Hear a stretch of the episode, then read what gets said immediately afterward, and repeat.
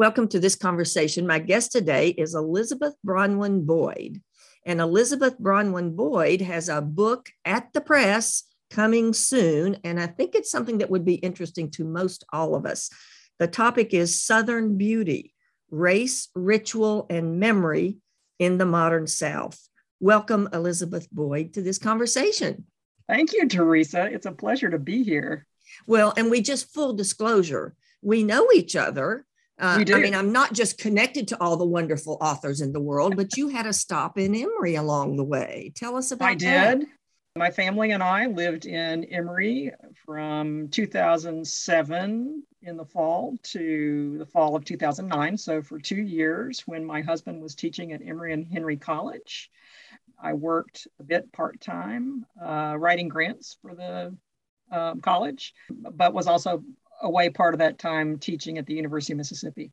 Well, I didn't real remember that you had worked for the college, but the, what I did remember is that you had a radio show right here on WEHC. I had a short-lived radio show which was called Earshot and was not unlike, I believe, the um, conversations that you have um, with people in arts and culture. Yeah.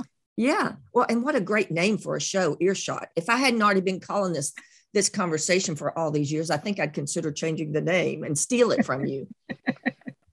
um, so, just a little bit about what you've been doing since you left Emory in 2009, and then we'll get to what motivated you to write this book and talk about the book. Sure. Well, so uh, we moved to the DC metro area in the fall of 2009. My husband was teaching at American University in international development.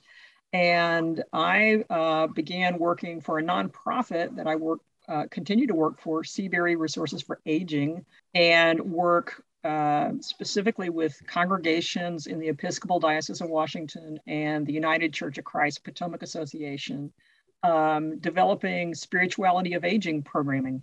Well, that sounds fascinating, but it really also sounds a far cry from studying Southern beauty and how it has perpetuated in the material I, I saw, has perpetuated racism, sexism, and classism. Wow, what a contrast there. Let's feel good and spiritual yeah. as we get older, and then look what happened in the South. Well, this is a long-standing project, so the two are not terribly related. Although my role at Seabury uh, is educational, actually, um, so I'm still an educator, but it's in a different uh, content area. This uh, book uh, began many years ago um, and was the subject of my dissertation in American Studies at the University of Texas at Austin. Uh, it has changed and evolved over the years, as I think many um, book projects do. And of course, life got in the way a few times with uh, completing the work. But um, I really uh, came back to complete it when so much was happening in in the U.S. Um, with with public mem- issues of public memory and commemoration uh, of the of our Southern past and of our American past, because that's really the way that my book is framed is from a, a public memory lens and a lens of white nostalgia. The, the connection there is is the Southern beauty as a symbol of, of white nostalgia so it's very much part of this same uh, conversation that has been going on uh, the last few years, especially about how we commemorate the past and about figures on the landscape, if you will.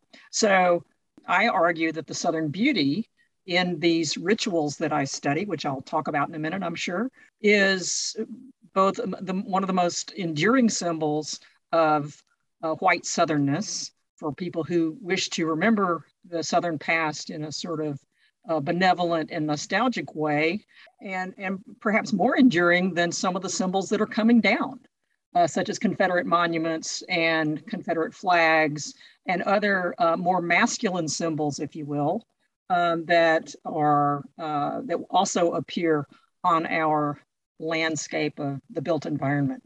I look at three rituals in particular. Um, beauty pageants, sorority rush at some of the large Southern schools, and uh, tourist production in Natchez, Mississippi uh, that featured a Confederate pageant as a tourist production since 1932 continues to feature a, a similar production to this day.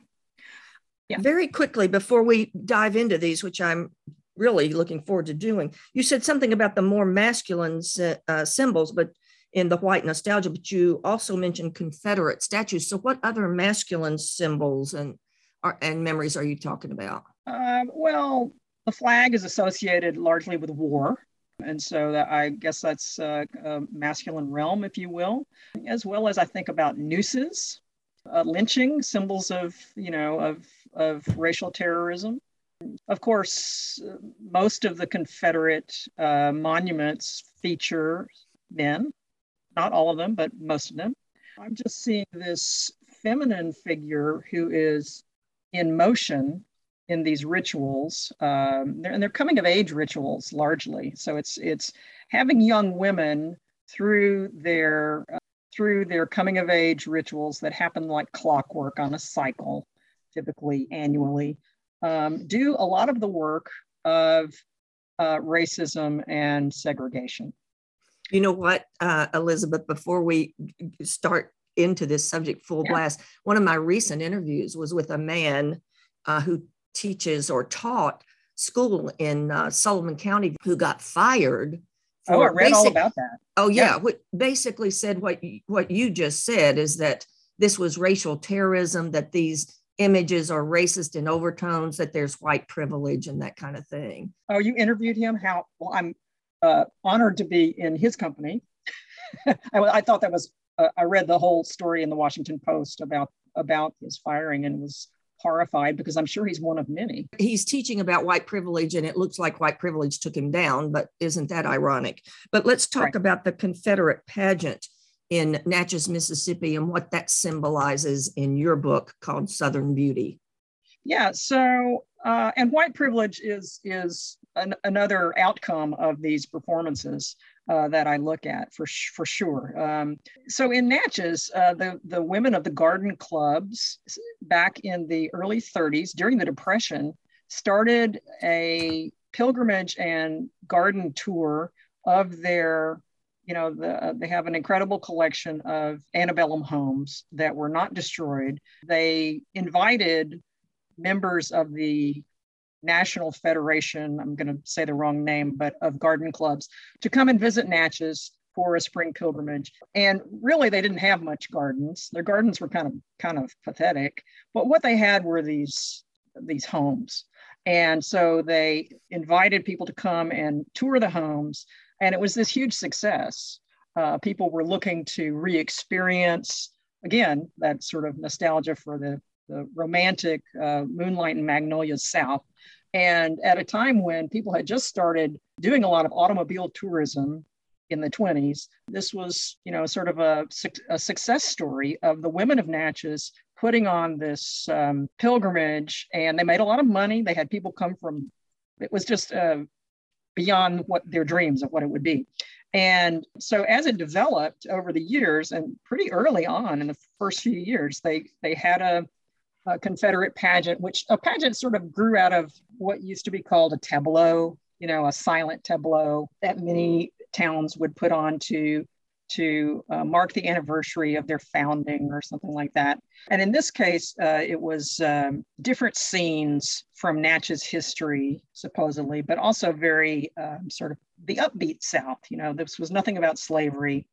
Uh, and the interesting thing about the Confederate pageant uh, of, of the Natchez pilgrimage was that it became to serve as a debutante function for the young women of the town and serve and being in this pageant every year. It would go on for about two weeks, these performances each night. At the end of it was a crowning of the queen of the pilgrimage, all in Confederate dress. And, but it, so it was a status vehicle for the young women in the town. I think it's a, what's fascinating to me about that instance is that it had one meaning for the tourist who knew nothing about you know who was whom uh, in the cast but much richer and nuanced meanings of status for the participants uh, because who got to be in the court and have the top spots and be the queen was all related to how hard your mother had worked for the club. It's all about class. I wanted to jump in here because this is the counter argument. You know, when I mentioned Matthew Hawn, who got fired, and it's shocking. You were, you know, disappointed and how you feel about that. But put yourself in the place of the debutantes or the women in Natchez. This is what the people on the other side of the issue are going to say those debutantes, those women, they had no intention at all of being exclusive and racist because that's just the way they were raised. That's all they knew. So, what do you say right. about? I mean, what do we do now? Do we stop having these things? Well, well, what? two things. I mean, uh, the women of Natchez, it's fascinating because they were very good business women. I mean, they saved that city with these pilgrimages. It became the major industry of tourism uh, that remains today. And yet they did so in such a way where their business acumen was sort of cloaked behind this feminine persona, where they were supposed to be subordinate to men. So you're saying that that's what the Confederate dress for women symbolized is that I'm the belle, I'm playing this role of being the subjugated or that's not the right word but i answer to the men i please the men Privilege. but we're really yeah they would trade their uh, gender subordination for race and class privilege um, but but in answer to your question about intention uh, that's the interesting thing about racism racism does not require people who that that's their intention that these structures, in this case, this vehicle, this annual production, um, has the same effect whether you are it's it's not about attitude it's it's about this display that reiterates this class structure over and over again what you're saying is i may not do this with the intention of being racism but the fact that the right. structure exists is it in, in itself racist it, because it no perpetuates black people, uh, race, yes racial hierarchies exactly. So and i met many many in the course of my uh, and this is true of all of these uh, rituals that i studied. Some of these were beautiful smart young women. Part of the reason i wanted to interview them was to find out their motivations and their hesitations and their uh, you know what did they get out of it? Why were they doing this? And there was there is a lot there continues to be a lot of familial pressure i think and peer pressure to you know you're only this age once that this is an expectation. In many cases not very thought about very much at all that this was just something you were going to do. If you go to school you're going to rush you know, you're going to be in this sorority because that's what our family has always done or whatever. But that doesn't mean that the overall effect can be something unintentional. Did you present that idea to the people you were interviewing and then what did what would their response be? Well, I didn't uh, you know at that point I was uh, not trying to drive my interpretation. Uh, I was you know trying to find their stories. When you do oral history work or taped interviews, um, you're creating your own sources. So it's a lengthy process. um, but once I started um, transcribing and listening and looking for the patterns in these stories, certain ones emerge so that then I feel like you know, there's some credibility to my interpretation. My guest today is Elizabeth Bronwyn Boyd. She is the author of a book that will be coming out soon. It's already been submitted to the presses. It's called Southern Beauty Race, Ritual, and Memory in the Modern South. And Elizabeth interviewed 60 some people, from what I understand, and has just said that she saw patterns emerge. So let's jump into what those patterns are. Well, uh, some of the patterns are that, in terms of what the girls told me, um, the the motivations, for instance, for beauty pageant contestants was often quite different from sorority rush participants or the debutantes in Natchez. The uh, beauty pageant contestants were very much seeking publicity. I had no problem getting interviews.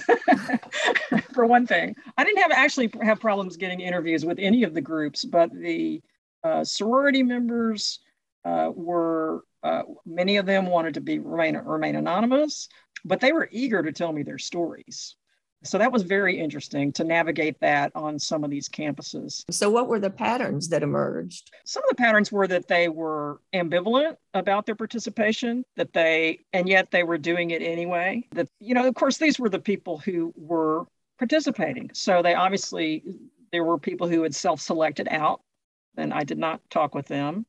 Although I talked with some people who had been, for instance, Confederate pageant participants 20 years previously, so they had a longer perspective but that there were there were people often especially in the sororities who sort of lamented the exclusivity of their groups that that was the way the animal was constructed was through exclusion and yet they were reluctant to, you know, for whatever reason, they did not want to withdraw. So there was, there, but there was quite a bit of ambivalence. Wish it could be different. They wish it could be this way or that way, but this is just the way it is. This is the way we've always done it. It's quote unquote tradition. So it's ambivalence, seeking attention. Some people lamented their exclusivity, and some of it was tradition. Anything else we should talk about in the list of patterns oh, that emerged? I think that's a pretty good start. well, let's talk more about the beauty pageants because sure. your your book is Southern beauty, but of course there are beauty pageants everywhere. Did yes. you just focus on the South? Are you from the South? How did how did you find this focus?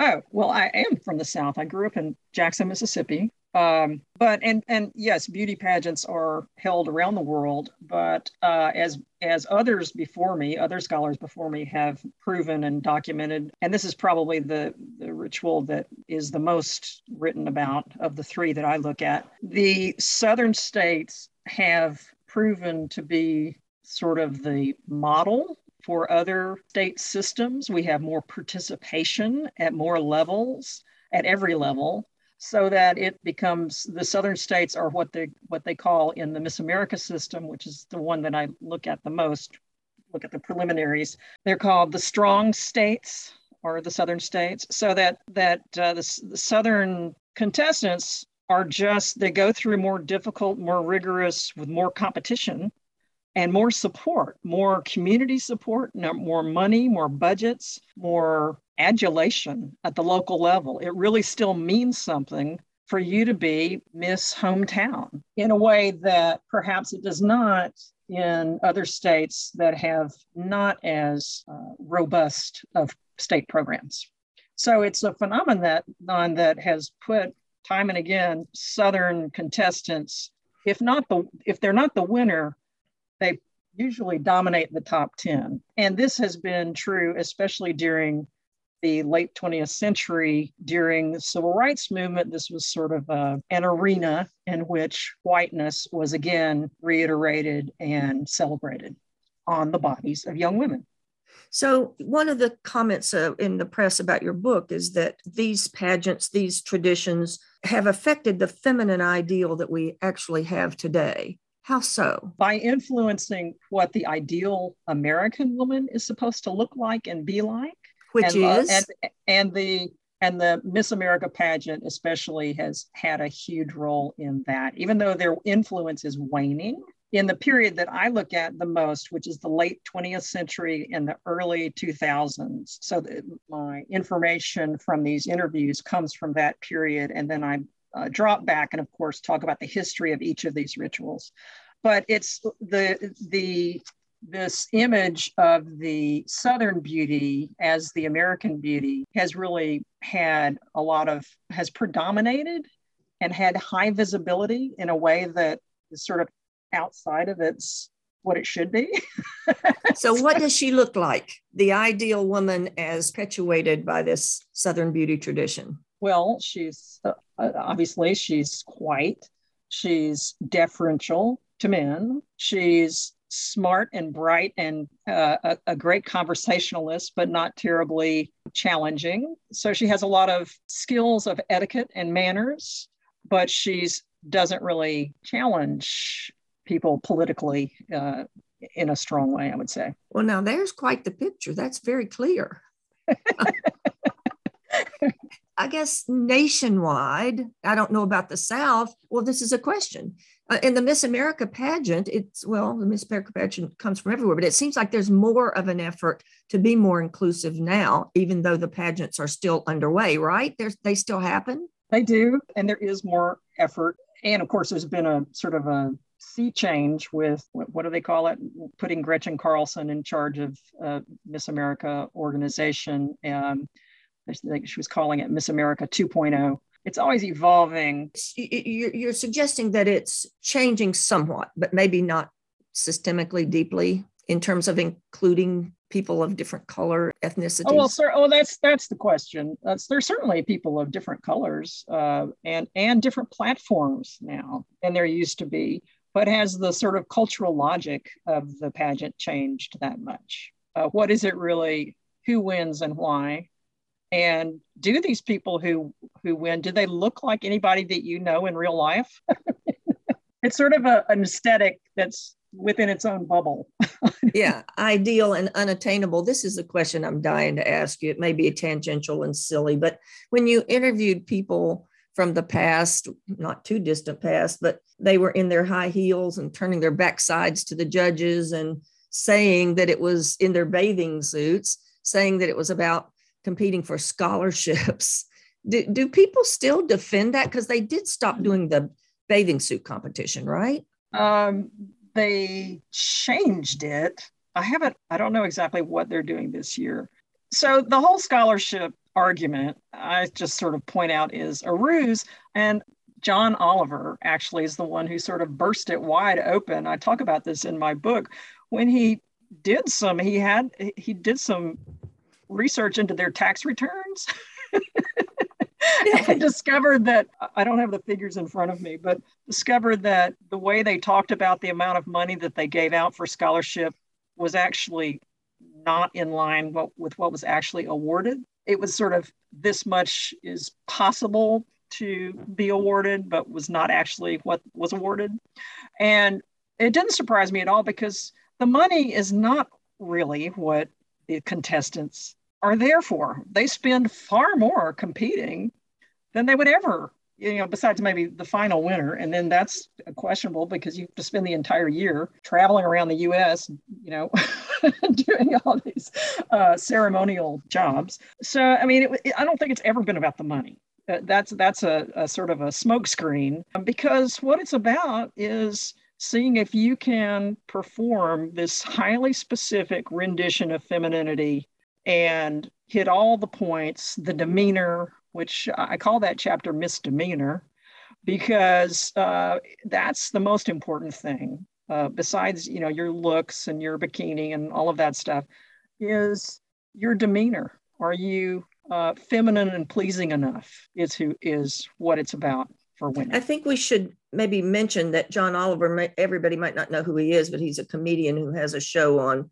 HBO, and he approaches very serious topics and does extended research into these topics, but presents it in kind of a funny and, and way. He, he was not as a as a British uh, subject. Uh, you know, I don't I don't think he was uh, considered this uh, off limits in a way that many people sort of consider Miss America uh, untouchable royalty, if you will.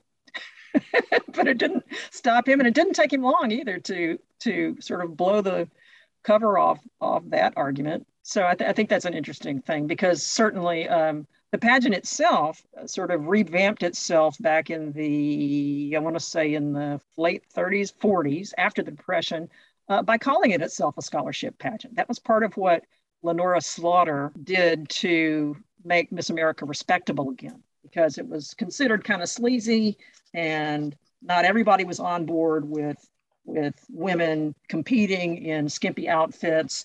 And uh, Lenora Slaughter, who worked for the organization for a long time, in, enlisted the, the uh, Jaycees uh, around the country to sponsor many of the pageants. And so it became known as this sort of civic thing.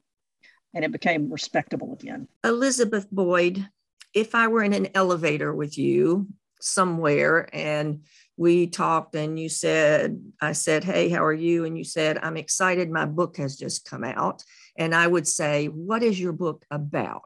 Sum that up for us. My book is about how young white Southern women have been used to per- perpetuate white supremacy and white privilege and class privilege in the American South without anybody paying much attention.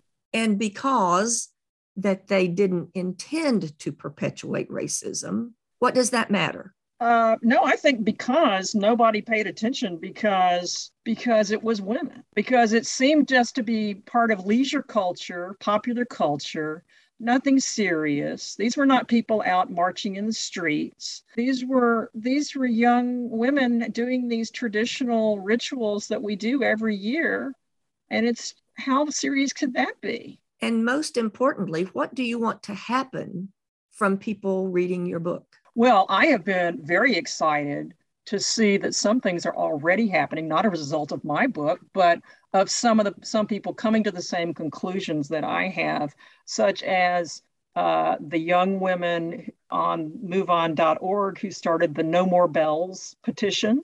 Some of the young women who've complained and shut had shut down or been instrumental in shutting down some of the belles organizations, like I believe the Birmingham Belles have shut down. And there's a couple of others, I'm getting them confused, but there's several that are organized that do spring um, spring events uh, in southern cities where they dress up in antebellum faux antebellum costume as part of ostensibly tourist productions have said are starting to question that the young women themselves. And i think that that's and also i think there's uh, there's some there are students at some colleges who are calling for the abolition of greek life because they're realizing that those sort of productions are offensive and racist. Southern Beauty by Elizabeth Bronwyn Boyd. When will the book be out and how do we get it? Well, you can pre-order it now, Teresa, on Amazon.